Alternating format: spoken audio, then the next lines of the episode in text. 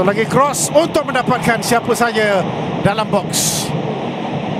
Tandukan yang tidak tepat dari Paulo Josue. Arif Aiman untuk Malaysia. Gol. Yes. 3-2. Ingat, comeback is real. Walaupun itu adalah gol sendiri. Dihantar ke tengah. Satu lagi tandukan. Yes. Gol penyamaan. Dion Cool sekali lagi. Ini yang kita mahukan. Harimau bangkit. Kita sampai tapi close control yang ditunjukkan oleh Arif Aiman. Peluang di sini untuk Malaysia dan Faizal Adil. Yes! Empat tiga. Malaysia Woo! di depan.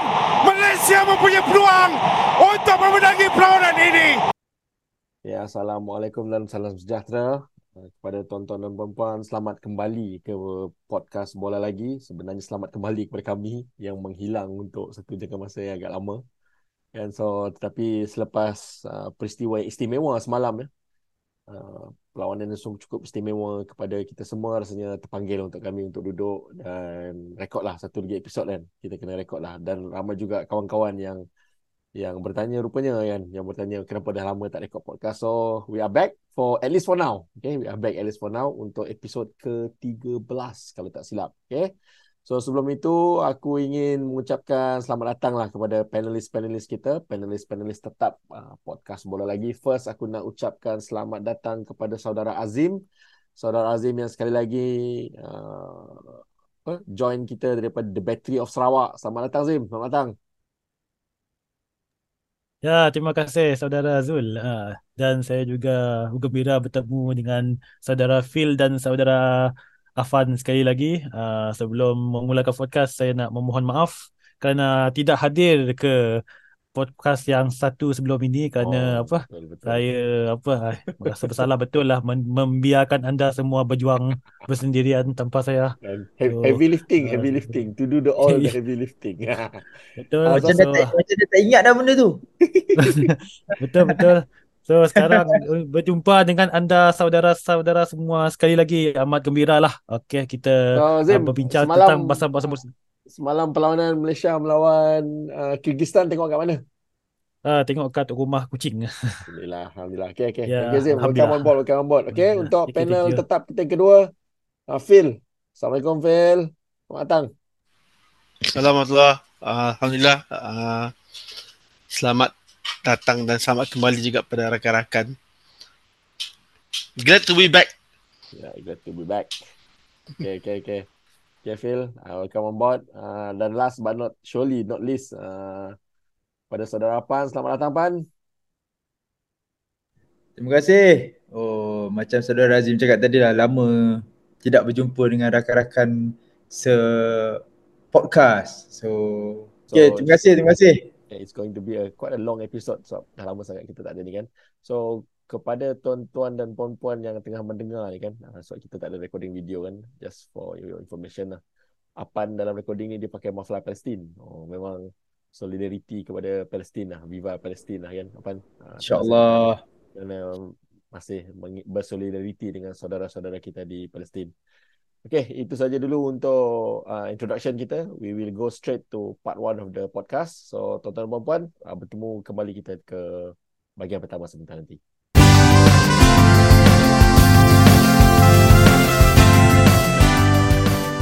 Okay, kembali kita ke bahagian pertama. Nah, seperti yang aku sebut pada awal permulaan tadi, uh, khususlah episod kali ini kita akan membincangkan khusus perlawanan istimewa yang berlaku malam tadi di antara Malaysia melawan Kyrgyzstan perlawanan pertama uh, peringkat kumpulan pusingan kedua kelaikan Piala Dunia 2026 uh, Piala Dunia North America pada 2026 menemukan kita Malaysia pada ranking yang ke yang 137 melawan Kyrgyzstan yang malam tadi adalah sebelum melawan kita pada ranking 97 kalau tak silap aku. So konsisten lah persediaan kita uh, untuk beberapa bulan ni lawan-lawan kita semua ranking-ranking yang sama ada bawah 100 ataupun around 100 lah kan. So perlawanan malam tadi istimewa berlangsung di Stadium Bukit Jalil. Stadium Bukit Jalil yang Padang telah berumur 3 bulan dah sekarang daripada tarikh uh, Pesta Bola Merdeka itu. Sebulan, sebulan daripada tarikh Pesta Bola Merdeka. Uh, Padang nampak elok lagi lah daripada perlawanan Pesta Bola Merdeka itu. So perlawanan berlangsung seramai yang mendengar ni uh, sah-sah lah dah tahu keputusan kan. So kita datang ke sini nak dengar ulasan kami lah. Uh, kami punya review pendapat kami berkenaan perlawanan tersebut. So keputusan memihak kepada pasukan Harimau Melaya anak-anak anak anak buah KPG menang perlawanan itu dengan dengan dengan, dengan jumlah jaringan 4-3 sangat dramatik. Gol kemenangan dijaringkan oleh Faizal Halim pada minit ke-96. Uh, 6 minit masa tambahan dia skor pada minit 94 tak salah aku. Uh, selepas kita ketinggalan 3-1 at one time walaupun kita leading 1-0 uh, that really shows true grit uh, kata KPG pasal press conference tu DNA Harimau Melaya kan. So this is something yang menarik lah. Kita melawan dan akhirnya mendapat kemenangan. Okay, sebelum kita go into more detail, kita akan start dengan dengan benda yang paling asas sekali lah. Pada pertama, perlawanan malam tadi adalah kesebelasan utama. Okay, Zim, aku nak tanya soalan ni ke kau dulu lah. Uh, kepada kau dulu, Zim. Apa komen kau tentang first 11 yang KPG turun pada malam tadi, Zim?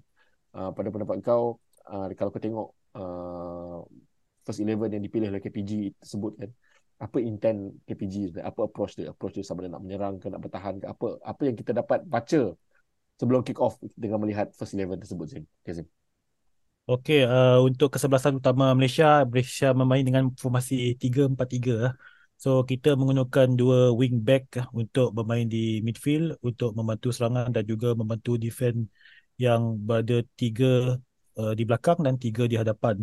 So, untuk uh, pandangan saya, kita nampak ya uh, first 11 ini uh, offensive lah nampak attacking minded so kerana saya boleh melihat uh, Brandon Gunn adalah seorang pemain yang both attacking dan uh, defensive uh, Stuart Wilkin pula totally offensive so uh, kita nampak ya uh, daripada formasi ini kita memang target untuk menyerang ya uh, kerana kita nampak uh, kita tidak ada menggunakan midfield yang defensive minded macam Afiq Fazail uh, Azam Aziz. Uh, so kita ternampak uh, pemain ini berada di padang. So uh, untuk kesebelasan utama pula uh, ada juga ambil risiko sikit kerana kita memainkan Syarul Saat yang jarang bermain untuk JDT tetapi uh, kita memanggil dia untuk kesebelasan utama pasukan Malaysia. So untuk uh, kesebelasan utama pasukan Malaysia uh, memang uh,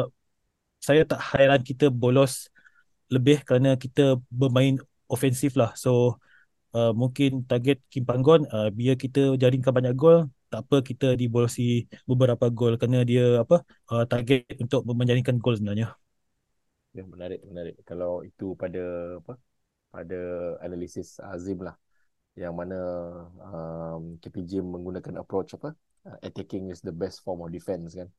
So membuahkan hasil pada awalnya minit ketujuh kita skor uh, kita skor hasil tandukan Dion Cools kalau macam yang aku share dekat WhatsApp tu kan snapshot of the move tu kan sebenarnya. Aku dah baca sama sebenarnya yang cakap yang cakap corner tu sebenarnya nampak macam rutin yang kita memang praktis so kalau kau nampak snapshot aku bagi tu memang nampak Brandon Gunn dah ready untuk block kan? Uh, block runner supaya Dion Cools so nampak lah so we did that. We managed to score. Uh, so attacking is the uh, the best form of defense. Tapi kita tak uh, tak ada kan we are in attacking phase we are in attacking third tapi tak ada hasil kan. Um, aku pada pandangan aku lah um, mungkin ya, macam walaupun uh, midfield yang kita turunkan malam tadi was Stuart Wilkin partner with Brandon Gunn kan. Aku nak tanya soalan ni pada engkau lah uh, Pana walaupun midfield yang kita turunkan tu adalah uh, Brandon Gunn dengan dengan Stuart Wilkin both of them are ball carrier mampu untuk membawa bola ke depan kan.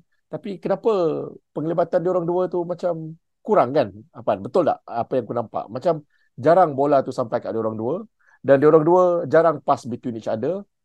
Kalau ada pun participation dia orang is to close down. Tak tak ada uh, serangan. Serangan yang ada banyak pun sebenarnya dia boleh Syarul Saad yang akan apa uh, crossfield pass kepada Bat Davis crossfield pass kepada Corbin Ong kan. So apa komen kau terhadap midfield partnership kita ni Pan? Um, aku rasa itu memang uh, typical Harimau Melaya sekarang kot. Aku rasa untuk dua pemain tengah tu uh, ia tidaklah memberi impact yang besar lah kepada pasukan uh, negara. Sebab kalau sebelum ni pun kita tengok memang uh, pair untuk tengah ni selalunya bertukar-tukar. Dia tak ada uh, yang tetap. So aku rasa memang um, taktikal ataupun cara serangan Harimau Melaya sekarang ni memang um, daripada bawah kita akan buka ke flank kita kan.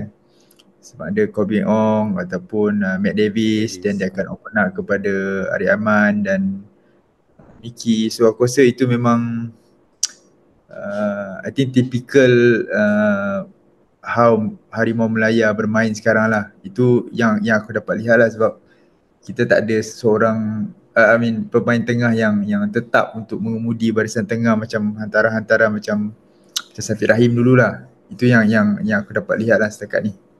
So pada pandangan kau oh either kau feel lah. Aku tanya feel lah soalan ni. Apa solution dia sebenarnya? Adakah kita memang sebab kalau betul lah ada few analysis yang kita baca kan. Yang cakap hmm, lawan Kyrgyzstan boleh lah kot kan? Sebab mudah sangat dibaca kan. And end of the day kita menang game ni due to individual brilliance sebenarnya feel memang purely individual brilliance. Kira nasib lah sebenarnya kan. So at times it will work tapi most of the time it won't work especially kalau main kat Piala Asia lawan you know lawan Jordan lawan Bahrain lawan Korea Selatan kan you cannot tak boleh nak nak berharap dengan komitmen yang kita dah nampak dah. Memang tak boleh main more than 70 minutes dah dah, dah memang kantoi dah.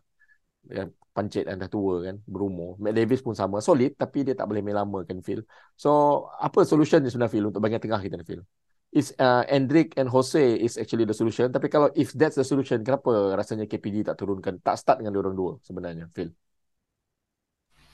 Okay, actually back kepada yang pemilihan tiga center back is quite interesting juga. Because I thought that kalau Syarul Saada return Dominic tak main kan? So the fact that dia main tiga center back tu rasanya dia dah dia dah macam mana? Kipanggon dah dah prepare lah untuk korbankan midfield. Because dia akan apa, akan load the the the flank lah with uh, Davis dengan Corbin Ong.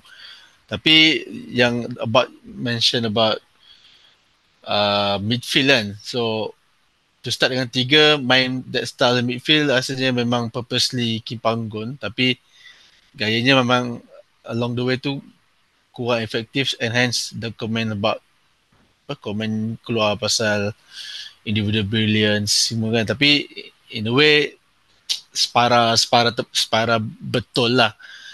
Nak cakap pasal individual individual individual brilliance pun benda tu berlaku selepas Kim Panggon buat tactical change jugalah kan. Especially on the midfield. So, uh, kalau Kim Panggon lah, let's say nak buat, let's say to me lah personally, kalau nak buat any any apa changes tweaking. or tweaking, yeah, tweaking, correct, tweaking on the midfield, maybe kena back, but kalau cari pure pure DM lah, Syame Syame Kuti alike lah, just to protect protect the the the backline lah.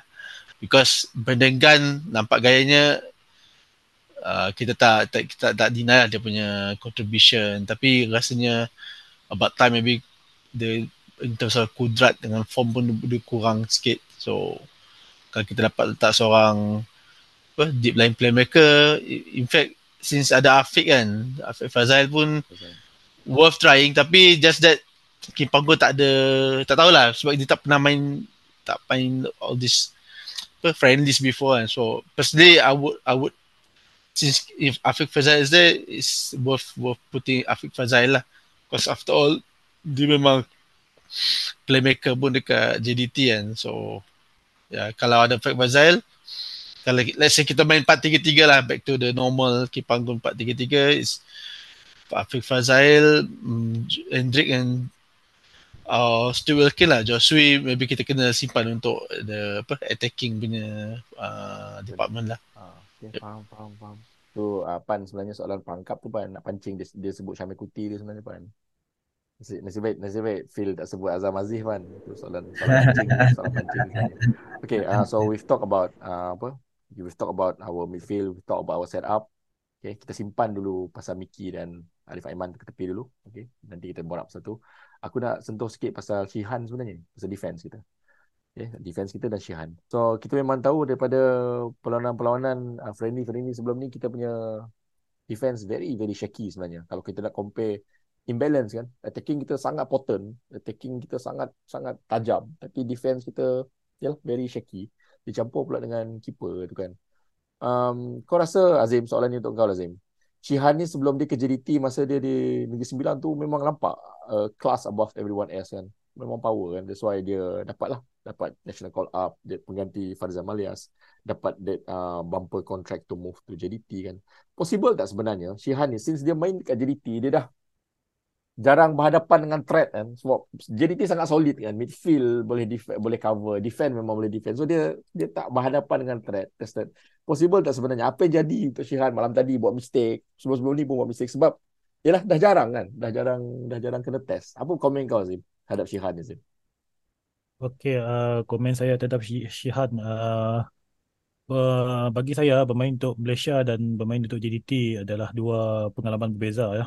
Dan uh, untuk JDT saya setuju ya. Uh, kita punya apa uh, kita uh, JDT punya coach set up dan juga defend uh, uh, bermain uh, apa uh, mungkin lebih mantap lah dengan Jody Ahmad uh, di apa memacu di apa pertahanan. Dan di Malaysia pula uh, Dion Cools yang memacu. Tetapi buat masa ni uh, kita kena terima hakikat ya. Uh, Dominic Tan pun tak on form dan uh, Syarul Saad baru dipanggil bermain untuk Malaysia uh, selepas uh, uh, kecederaan yang agak lama lah.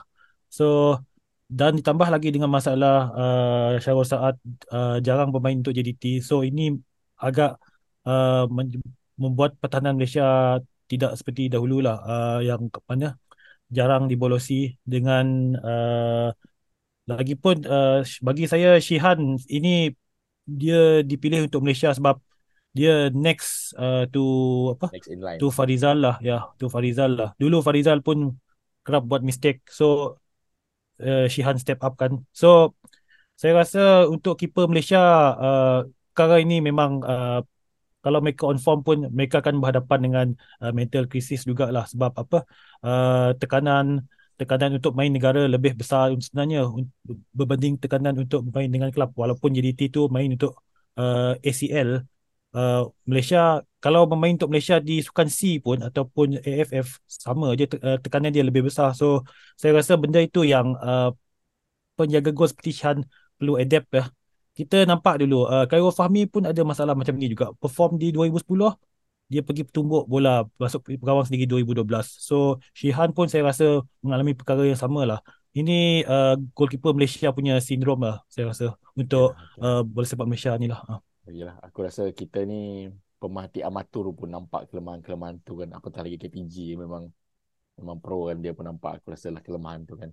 So dia lah betul lah dia akan kata orang apa uh, square pegs in in apa in round holes kan. Dia gunalah apa yang dia ada untuk solve the problem walaupun kelemahan-kelemahan masing-masing kan. Okeylah so itu tadi kita dah sentuh dengan set up dengan set up pemain kan set up pemain macam mana tactical approach yang dilakukan oleh KPG semua everything kan. Aku rasa it's time lah untuk kita berbincang macam macam aku sebut tadi uh, our attacking side was very important. Memang deliver lah last night kan. So Phil Arif Aiman Phil what do you have to say about Arif Aiman Phil our Mr. MVP Arif Aiman. Oh, Arif Aiman. Uh, apa? Bukan setakat MVP. Dalam tadi ada satu gelar lagi, Star Boy. It's not even Wonder Kid kan, Star Boy. So, Arif Aiman is Arif Aiman lah. So, dia still uh, Kim Panggun lucky lah. I mean, bernasib baik memiliki Arif Aiman. Pada sama dia pun ada Faisal Halim kan. So, uh, dua best players dekat apa dekat Malaysia and both are setiap kali menyarung jersey Malaysia memang akan selesai perform lah non perform. Tapi Arif Aiman is empat assist uh, dia different lah different class different class. So, so uh, my my my my tag is we we are really lucky to have him and potential masih banyak for Kipanggon to tap in and rasanya apa sky is there to to apa sky is the limit lah for Rahmat ya. Uh, insyaallah you, the the apa the, it can only get better lah. Rahmat just dia perlu apa uh, work keep uh, membumi lah and keep working hard be humble and there's only apa good things for Rahman lah uh, in the future. Menarik menarik. Itulah nampak uh, sebab antara kritikan yang kita sendiri selalu bagi kat Arif Aiman ni dia tak bawa form JDT dia kepada national team kan. Sampai to the point yang kadang-kadang kita tuduh yang apa TMJ suruh uh, KPG slow down kan Arif Aiman uh, punya kan agenda kita ni against JDT kan. Tapi itulah uh, he delivers lah. Last night he really delivers lah. Uh, Afan kita sentuh pasal Fazal Halim pula Afan. Kita sentuh pasal Mickey pula pula Afan lah satu yang aku perasan pasal Mickey ni since following closely for the past 3 2 3 tahun lah. Nampak Mickey have sudah apa kata orang uh, progress lah, membesar menjadi very player. Not only uh, skill apa bers, berskill dan berprestasi tinggi kan tapi sebagai pemain attitude kan. Cara dia berhadapan dengan press cara dia jawab soal apa jawab masa di media zone semua everything. Nampak Fazal Halim memang semakin matang lah pan.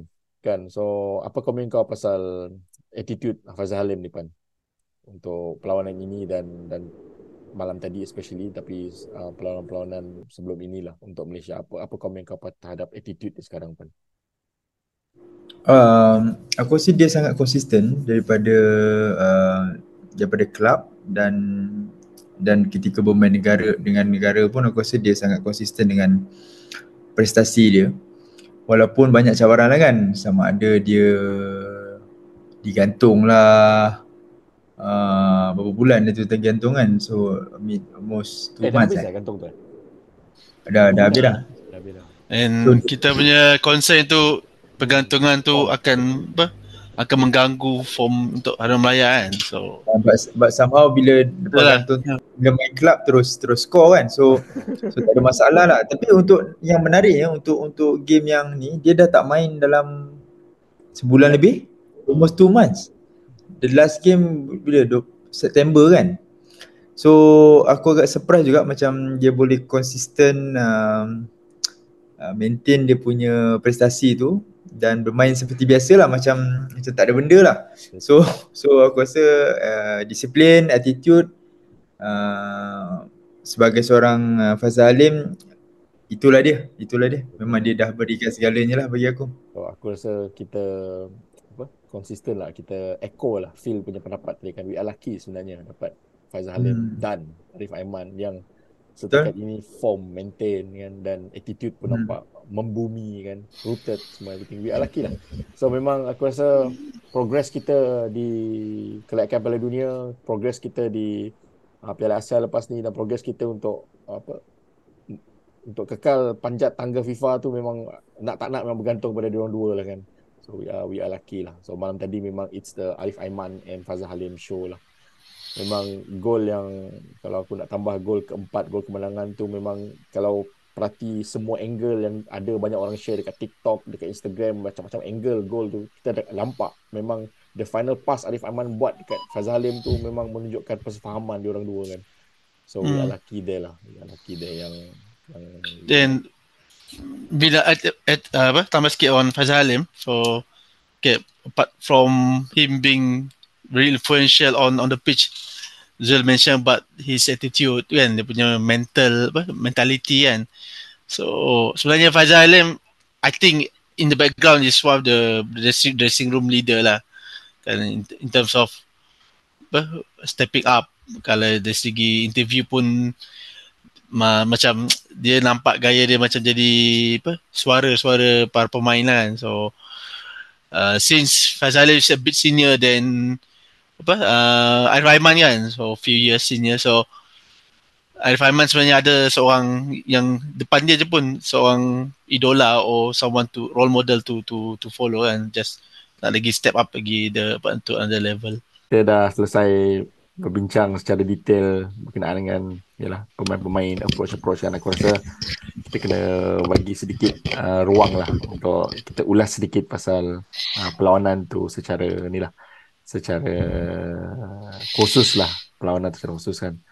Kita macam aku sebut tadi gol pertama tu datang daripada corner kan yang nampak macam rutin yang nampak macam rutin. Tapi um, kalau kita lihat kan towards the end of the first half minit ke 35 minit ke 40 macam tu kan Afan kalau kau aku nak minta pendapat kau Lapan uh, minit ke 35 ke 40 tu nampak macam kita hilang arah kan kita tak tahu apa nak buat. Nampak macam buang bola attack pun tak ada kan. So pada pendapat kau kat, kat, kat mana silapnya sebenarnya? Uh, yang lead tu uh, not only gol penyamaan Kyrgyzstan, gol kedua Kyrgyzstan dan gol ketiga Kyrgyzstan pada awal separuh masa kedua tu. Apa, yang menyumbang kepada keadaan tu padahal we are we are on the ascendancy daripada daripada apa kita tengah menaik mencanak naik kan performance kita daripada tube whistle pertama kan. Kat mana silap sebenarnya tu pan? Aku rasa totally kita macam sebab kita dalam attacking, attacking mode kan macam yang uh, Azim cakap awal tadi tu aku rasa bila kita dalam that mode menyerang tu aku rasa memang bila kita melakukan bila kita ada sedikit kelalaian ataupun sedikit kesilapan dan kita akan terus dihukum lah dan kita memang tahu pun kelemahan kita memang bila kita kena uh, counter attack kan dan uh, sama player kita macam tinggal 2-3 orang je kat bawah. Aku rasa itu konsisten lah daripada perlawanan-perlawanan sebelum ni pun memang perkara-perkara begitu sering berlaku lah. So bila kita tengah dalam attacking mode, bila, bila kita kena counter ataupun ada serangan balas daripada pasukan lawan memang kita akan nampak uh, barisan pertahanan kita akan sedikit goyah uh, dan ada sedikit kesilapan tu lah yang yang terus menghukum uh, pasukan kita lah. So kita kalau kita tengok gol pertama uh, memang um, dia susun serangan daripada belah belah kanan gol kan dan attacking dan terus walaupun ada ada ada diselamatkan dua-dua kali but sama kali ketiga tu dah dan memang boleh menjadikan gol lah. Yang kedua kita tengok serang balas terus attack dan gol. Yang ketiga pun sama dia dia dia susun and attack aku rasa sangat sangat mudah lah. Semua gol tu macam macam avoidable. Macam patutnya boleh save kot.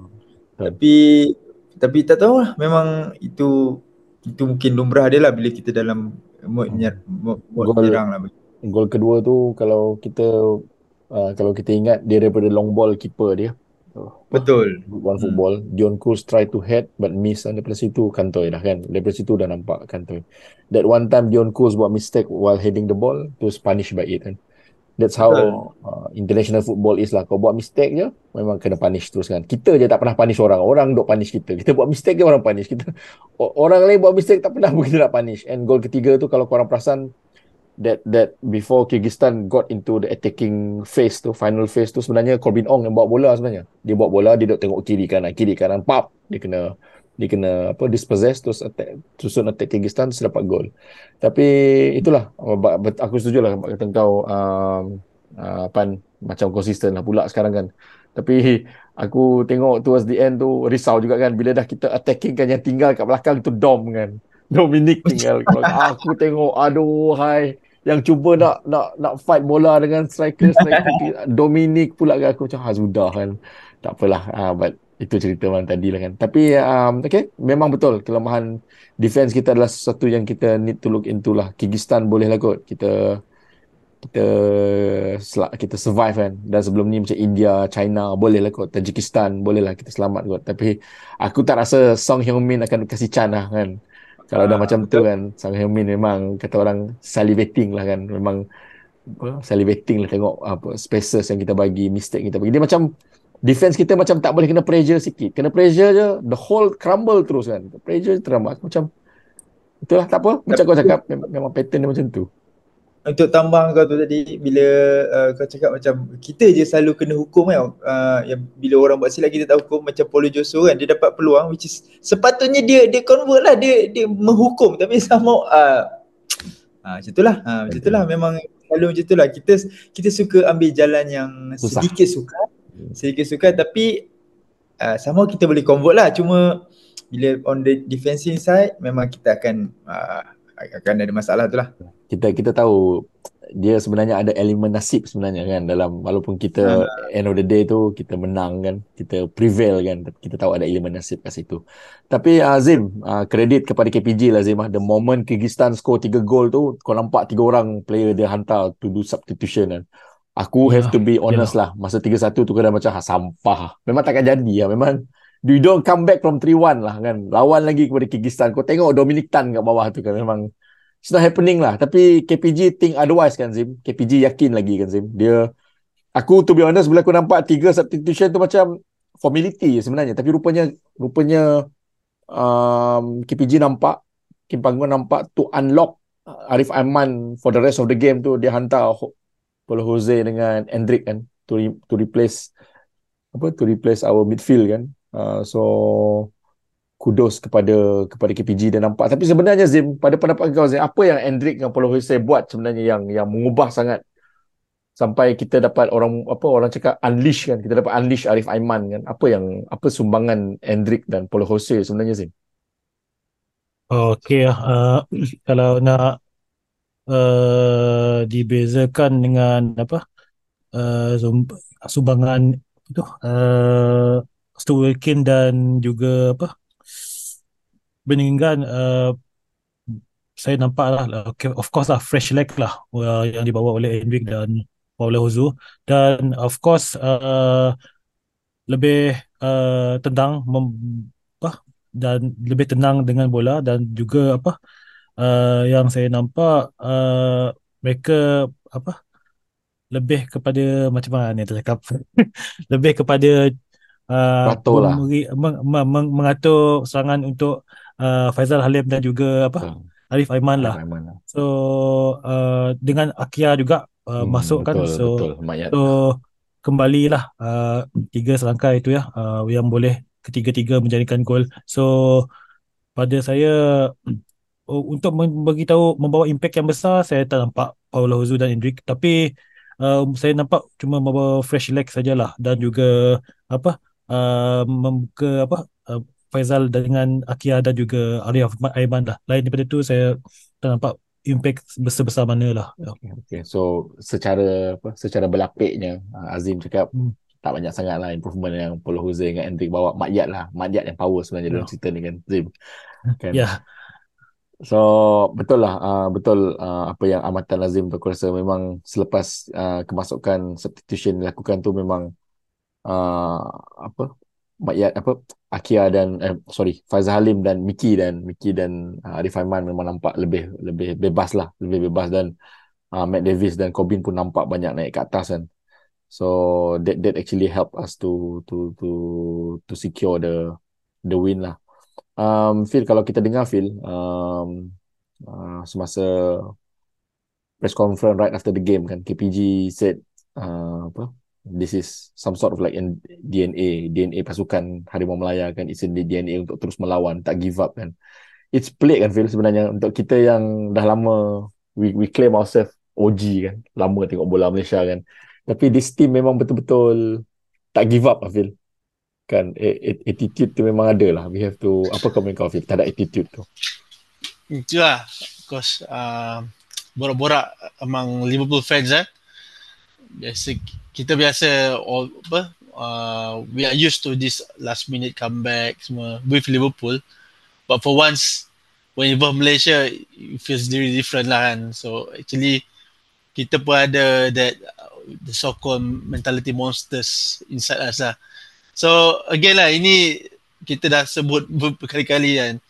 Memang is cre- credit kepada Kipanggon kan pertahankan kepimpinan Kipanggon this this is what it's all about. This apa Kipanggon bawa kepada team.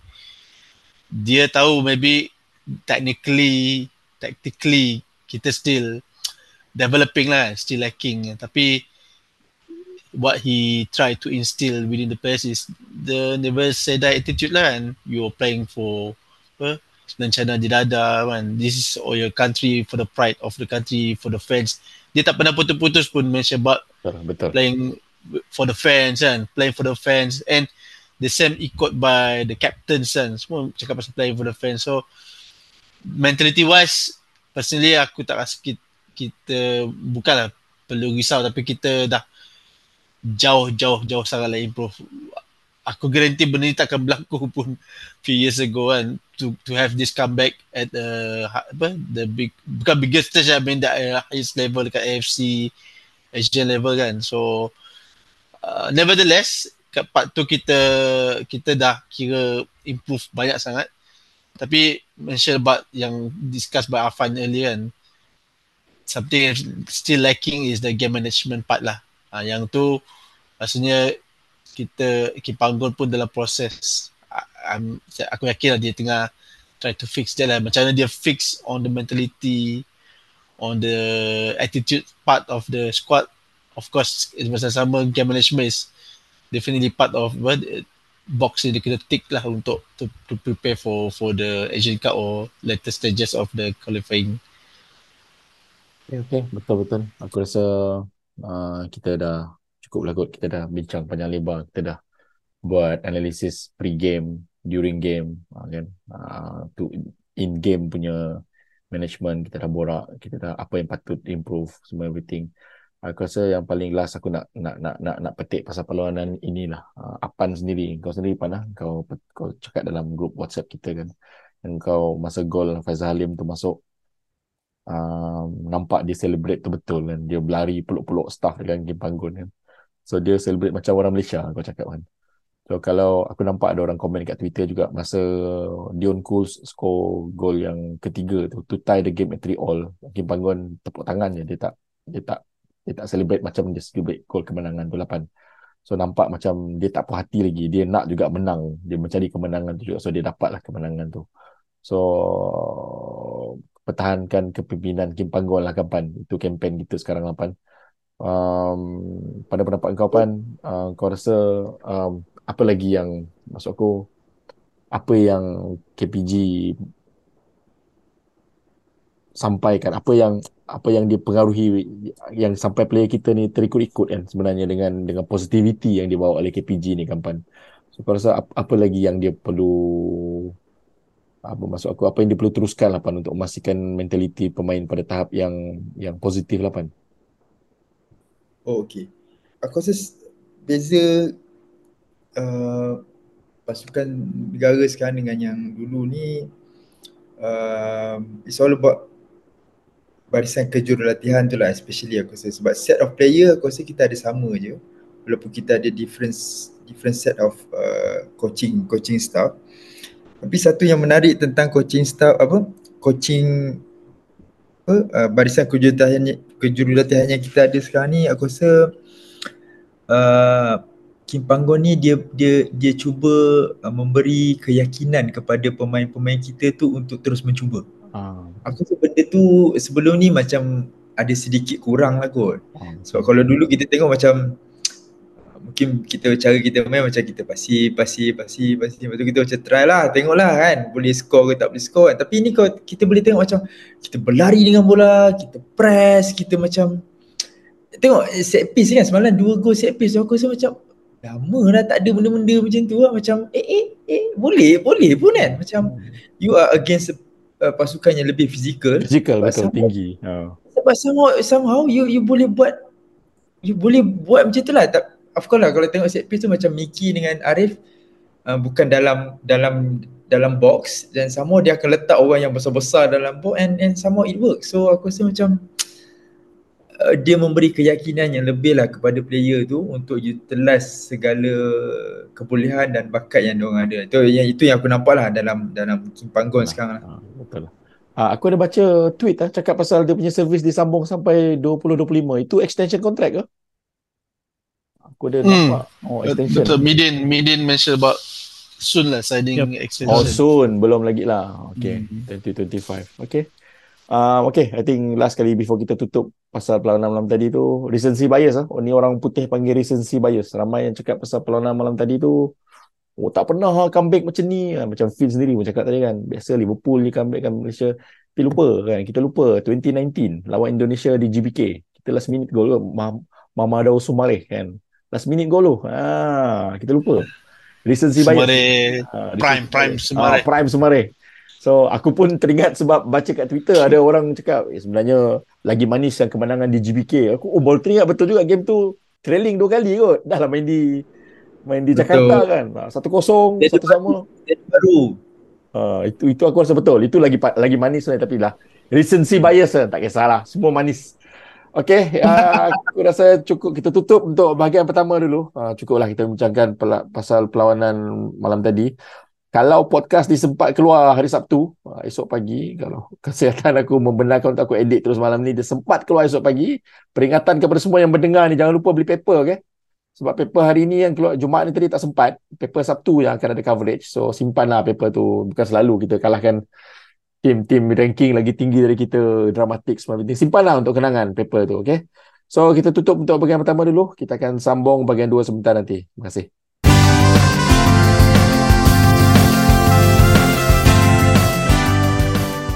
Okay, kita kembali ke bahagian kedua, tuan-tuan dan puan-puan. Uh, sebagai peringatan sekali lagi, yang seperti aku plug-plug aku biasa buat lah. Uh, boleh lagi, boleh didengar di YouTube dan juga podcast uh, di Spotify dan Apple Podcast. Uh, boleh dengar di kedua ke tiga-tiga channel tersebut. Kami ada di Twitter. Kalau koko ada yang nak berhubung, nak betulkan fakta ke, nak komen, nak ajak join sekali buat buat gabungan podcast kan, you can contact us dekat Twitter. Okay, kita ke bahagian kedua. Bahagian kedua, of course lah kita ceritakan pasal lawan kita seterusnya. Iaitu Chinese Taipei. Ya, atau nama, nama lain dia adalah Taiwan. Game berlangsung pada 21 hari bulan. Kalau tak silap aku kan. Tak lama lagi. Tadi Phil tanya aku, tim berlepas pukul bila tim berlepas? Ah, aku pun tak tahu. Sebab dengannya... So, besok so, eh? eh? Pagi ni lah kot. Ah, so, lah. dengannya Kyrgyzstan itu seminggu dekat dekat KL dah rupanya before lawan. Kata Haji Zainal cakap seminggu player Kyrgyzstan ada dekat KL. So Chinese Taipei. Aku rasa Chinese Taipei ni agak agak frequent kan kita lawan sebenarnya. Uh, tapi aku tak aku sebenarnya agak confident Chinese Taipei ni memang kita dapat 6 point. 3 point sana 3 point ni. Tapi suddenly semalam masa press conference tu Kim Panggon cakap Chinese Taipei ni satu lawan yang susah. Aku dah eh ya ke lawan yang susah ke?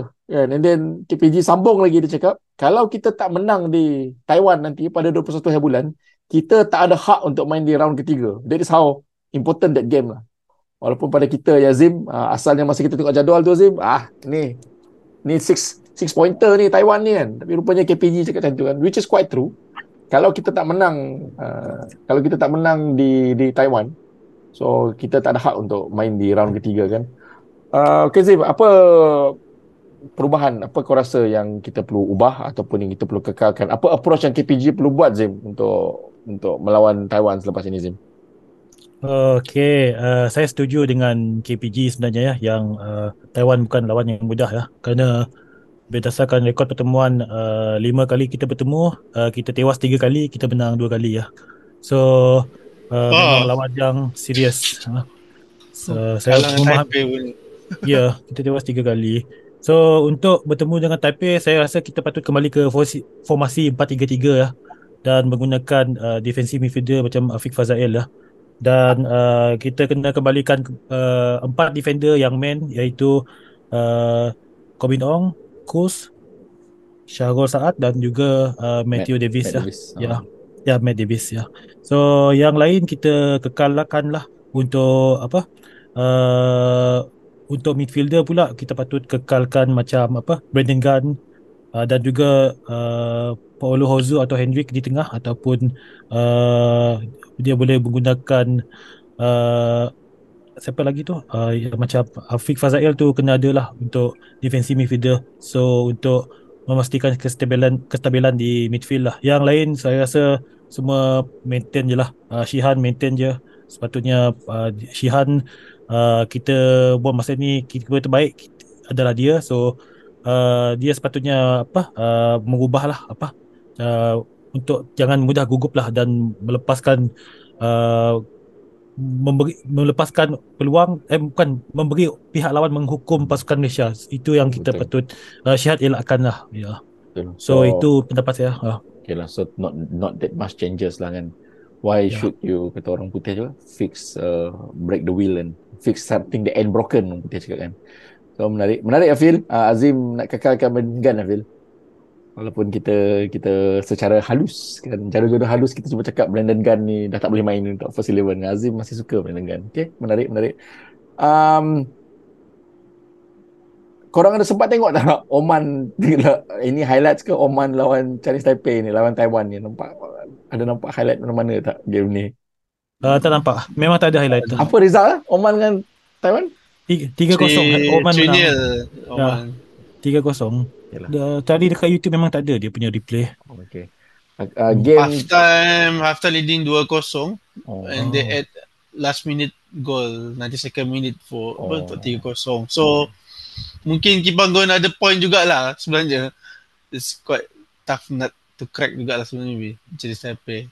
Yalah dan dan kalau dalam keadaan kita ni kan penyokong penyokong di Malaysia pun ramai tengah puji-puji kan akan membuatkan player rasa apa best lah kena puji kan kena lambung kan Up sikit lah. Ah, ha, rasa up kan. So up tu yang boleh buat overconfident. Tak terkejut langsung aku kalau keputusan negatif di Taiwan. Macam tak biasa kan. Okay, tak apalah. Uh, InsyaAllah kita akan apa kita doakanlah uh, perlawanan tersebut akan berlangsung dengan memberi game yang positif lah. Um, kau apa apa kau rasa yang kau cuba tengok kan? Ada apa-apa tak yang kau rasa yang kau nak nak lihat improvement lah di di di, di Taiwan nanti? ada apa-apa area yang kau rasa yang kau harap diimprovekan untuk mencerahkan lagi peluang kita untuk mengkekalkan rekod 100% kemenangan ni? Oh, uh, satu je aku nak tengok uh, uh, kemenangan lah. Kemenangan kepada pasukan yang berada di ranking bawah kan. Aku rasa itu satu benda yang bagi aku wajib lah ataupun Given, given, given, lah. ah, given. Ah, given. Kau kena menang.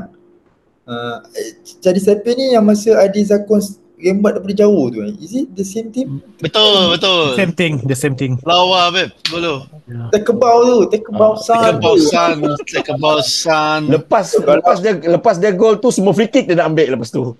Ah, so kalau kalau masa tu pun boleh, takkan ah, sekarang Fair Oh. enough, fair enough. Okay, okay. aku, aku rasa ah boleh lah, boleh lah. Ya. Boleh boleh. Uh, so game 21 hari bulan pukul 7 tak salah aku awal game tu. So tersilap aku Kyrgyzstan main lambat lagi. So kita ada peluang untuk merajai pasuk kumpulan kita lah seketika kalau kita menang. Kalau kita menang lah Phil. So berapa scoreline Phil kau rasa di Taiwan nanti? Ah, I'll take any win sebenarnya. Oh, lama. 1-0 pun okay asalkan. One tiga nil, one nil deflect pun okay kan? Ah, asalkan tiga mata lah. Is a, apa, six pointers with Chinese Taipei ni. Kalau tak dapat six points on Chinese Taipei, ah, bak kata Kipanggon kan, lupakanlah third round. Kita tak selayaknya bermain kat third round. Betul, betul. So, Ah. sound sounds quite quite Arrogant. harsh tapi ah, tapi that's the reality kan. Ah. Ah, betul betul. Aku sebenarnya ada masalah semalam anak-anak aku tanya kan, Daddy kita masuk World Cup ke Daddy? Kita masuk World Cup ke Daddy? Aku tak tahu berapa banyak tim ni.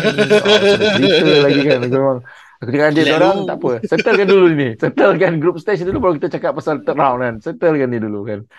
So, ya, yeah, we insyaAllah kalau kita boleh menang. So, mana tahu kan rezeki kita, kita menang and Kyrgyzstan buat magic pula uh, lawan Oman kan. Who knows kan. So,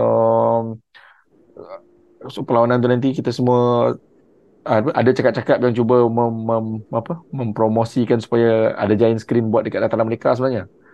Apart from the yang apa giant screen giant screen yang KBS banyak buat kan. So ada ada ada apa? Ada panggilan lah untuk mengumpulkan supaya kita dapat kumpul di stadium mereka 21 bulan. Tengoklah macam mana. Tapi apa-apa hal pun come 21st tu Uh, aku harap kita semua pendengar-pendengar rakyat Malaysia bagi sokongan lah. Pukul tujuh tu kebiasaannya kebanyakan kita ni on the way balik daripada office kan. So memang tengok dekat Astro on the go lah ramai kita ni. Tapi tak apa, kita berikan sokongan insyaAllah. Kalau tengok form, the form that we are in, tak ada masalah untuk kita selesaikan Taiwan ni tadi. Um, Fan, lepas ni bila main lagi Fan ke terus Piala Asia lepas ni? Tak ada lagi dah? eh? Aku rasa Piala Asia lah apa ni. Oh, even friendly friendly window pun tak ada dah? eh? Um, mungkin Azim tahu kot. Aku tak. Tak Aku ada, rasa dah aku kali aku tahu ni last lah sebelum Piala Asia. Oh, wow, okay. Ah, betul betul. Betul Okay. kata Afan. So not, not not not only for the team rasanya inilah dia kan tak ada lagi lah. KPG Hmm. nak tambah player ke kan nak tam, nak, nak try player apa pun dah tak ada. Inilah dia kan. Rasanya inilah set team dia yang kena nak bawa ke Qatar nanti kan. Uh, Okay. Because uh, next qualifying pun lawan Oman is 21st March. Ah. Away to Oman. Oh. Muscat. So by then kita dah settle Asian Cup lah. Hmm, yalah by then. Hmm. Okay, okay menarik, menarik. So, Okay. uh, aku rasa yang World Cup qualify ni uh, yang World Cup sebelum ni pun kita almost kan rayak ke third round kan tapi bila ada covid dan ada dia buat carnival punya style tu dan kita kalah lah kan. Ha, tapi macam macam Phil cakap tadi lah, buat-buat carnival tu pun siam kalah juga oleh kita. Itu yang Ah, kan. kalah bulu kan. So so so aku rasa uh, ini sepatutnya standard kita and kita sepatutnya boleh lepas di standard lah which is layak ke Piala Asia secara automatik lah. Hmm. World Cup tu betul. mungkin lebih j- sangat jauh lagi lah bagi aku tapi untuk ke te- apa third round ni sepatutnya boleh lah. Okay, so Ini so boleh. so dengan ini pan, dengan ini pan, engkau adalah camp yang sama dengan Medina yang mementingkan kelayakan Piala Dunia daripada Piala Asia. Ah, ini polemik, polemik netizen sekarang, Ha. So- Oh okey. Hmm. Kan? Aku okey je kot. Aku Kan? rasa Kan? Tak kedua- ada masalah bukan? Tak ada masalah sebab kau akan kau kena main banyak game yang Ah, berkualiti tinggi which is betul. dalam dalam ini ada satu satu part which is Piala Asia satu part. So okey lah. Lah. Okey je, okey je. Tapi tapi sedap je kutuk Midin apa? Midin nak play safe lah, tak berani nak apa? Tak berani Tak nak target. nak target lah apalah. Alamak kan. Faham lah kita. Tak sang tak, tak sangka jadi apa? Uh, Penyokong. Midin lah. Tak pernah Tak pernah kita sokong Presiden FM. Tak pernah pernah. Azim mana ni Azim? Azim, Azim, Azim. Hmm. kan. Okay, Azim, alalang kita ada sebut pasal Oman semua, kita kita tengoklah lawan-lawan kita yang jiran-jiran serantau kita Zim. Apa nasib mereka Zim? Uh, kelayakan Piala Dunia ni Zim Ah. kalau kau ingat Singapura, Azim suka. Thailand. Azim, apa Ah. apa nasib mereka Zim? Uh, nasib mereka sangat malang berbanding dengan Malaysia. tapi uh, tapi untuk apa uh, saya expect untuk Indonesia tewas kepada Iraq. Saya expect uh, Singapura untuk tewas kepada uh, Korea Selatan. Okay. Tapi uh, Thailand tewas kepada China tu saya tak dapat terima lah sebab Ah. Bermain di Thailand. So result paling bagus sepatutnya paling eh, paling teruk sepatutnya Seri lah. Hmm. Kerana And kita Thailand pun boleh- leading kan Jim? Yes, Betul, betul. Ya. Dari segi result Malaysia boleh seri dengan China di China, Thailand tak boleh kalahkan China di tempat sendiri, tak boleh diterima lah. Dan Vietnam tewaskan Filipina 2-0. So uh, so far untuk pasukan ASEAN uh, uh, hanya Malaysia dan uh, juga apa Thailand. Vietnam saja mencatat Vietnam kemenangan lah ya. Betul, betul. So kena uh, step up lah pasukan Asia lah, Asia Tenggara lah ya. Satu lagi keputusan yang menarik semalam was uh, apa? India kalahkan Kuwait kan di Kuwait City kan 1-0 kan. Yes, betul. Oh, keputusan tu menarik lah. So secara matematiknya kita power lagi daripada Kuwait lah. Kan? Itu matematik Oh, mat- matematik mudah Matematik, secara matematik. matematik Ya, mudah tapi. Malaysia agak lama juga tak kalahkan dengan Kuwait dah Ah, sebenarnya. aku rasa lawan tim Middle East mana-mana pun memang memang dah lama kot tak kalahkan. lama ya Ah, betul. speaking of which, Pan, apa result kawan-kawan kita, uh, kawan-kawan Piala Asia kita, Pan? Apa? Uh, Ah, Bahrain, Korea, Jordan. Uh, Jordan semalam seri dengan Hmm. um, Tajikistan.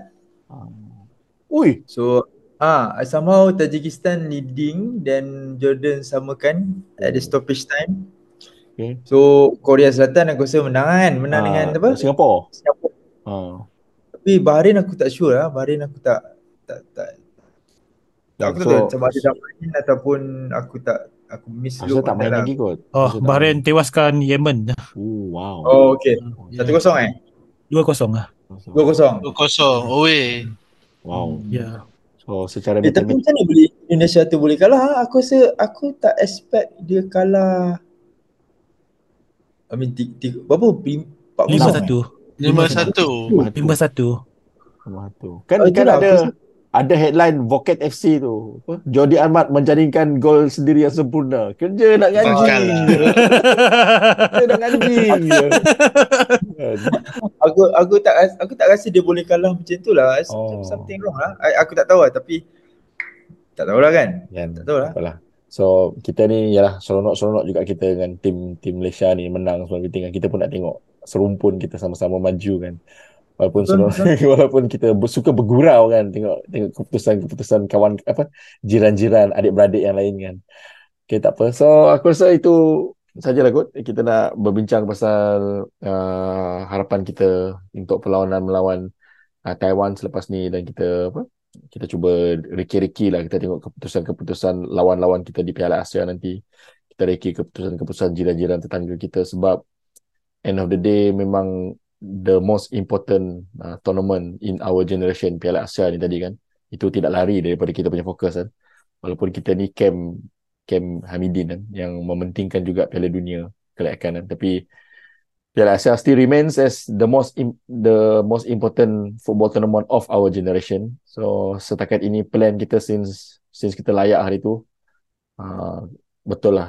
Harapnya plan dia kita akan pick pada masa yang betul lah. Tak nak pick sekarang nanti masa tu nanti kantoi kan. InsyaAllah lah kan. Itu harapan kita. Okay, uh, aku rasa itu saja untuk bahagian kedua ni yang kita membincangkan uh, keputusan-keputusan perlawanan lain dan kita akan bertemu semula pada bahagian ketiga.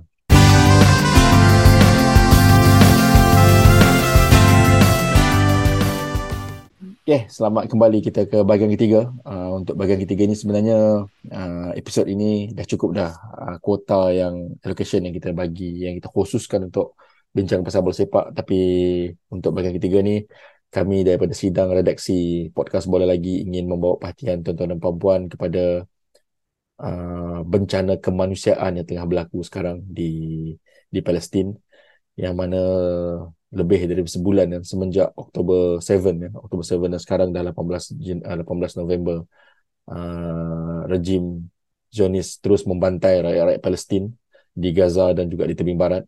Yang kita sekarang tengah menyaksikan sendiri di hadapan mata kita krisis kemanusiaan yang yang yang meruncing kan. So regardless lah uh, tanpa mengambil kira mengambil kisah uh, background kita ni agama apa kan baik engkau Islam kan non muslim semua everything ini kita patut lihat sebagai satu krisis kemanusiaan lah. Ya mungkin Palestin tu tempat yang istimewa bagi kami umat-umat Islam kan. Mungkin tempat yang istimewa juga betul apa? Uh, Jerusalem tu tempat istimewa buat uh, rakan-rakan kita yang beragama uh, Kristian, uh, rakan-rakan kita yang beragama Yahudi kan. Tapi ini kita perlu lihat daripada kacamata kemanusiaan lah kan. So uh, daripada berita-berita yang kita dengar uh, saban hari semenjak hari itu aku ingin menarik perhatian lah kepada semua orang untuk tidak melupai uh, nasib-nasib mereka lah kan. Susah mana pun hidup kita, apa yang kita hadapi hari-hari lagi susah rakyat-rakyat Palestin sekarang lah. So aku nak bagi peluang lah siapa-siapa, Azim ke Apan ke Apan lah. Apan hari ni dia pakai mafla Palestin ni. Kau ada apa-apa, Apan nak cakap uh, berkenaan dengan yalah, dengan isu yang kita hadapi sekarang berkenaan Palestin ni, Pan.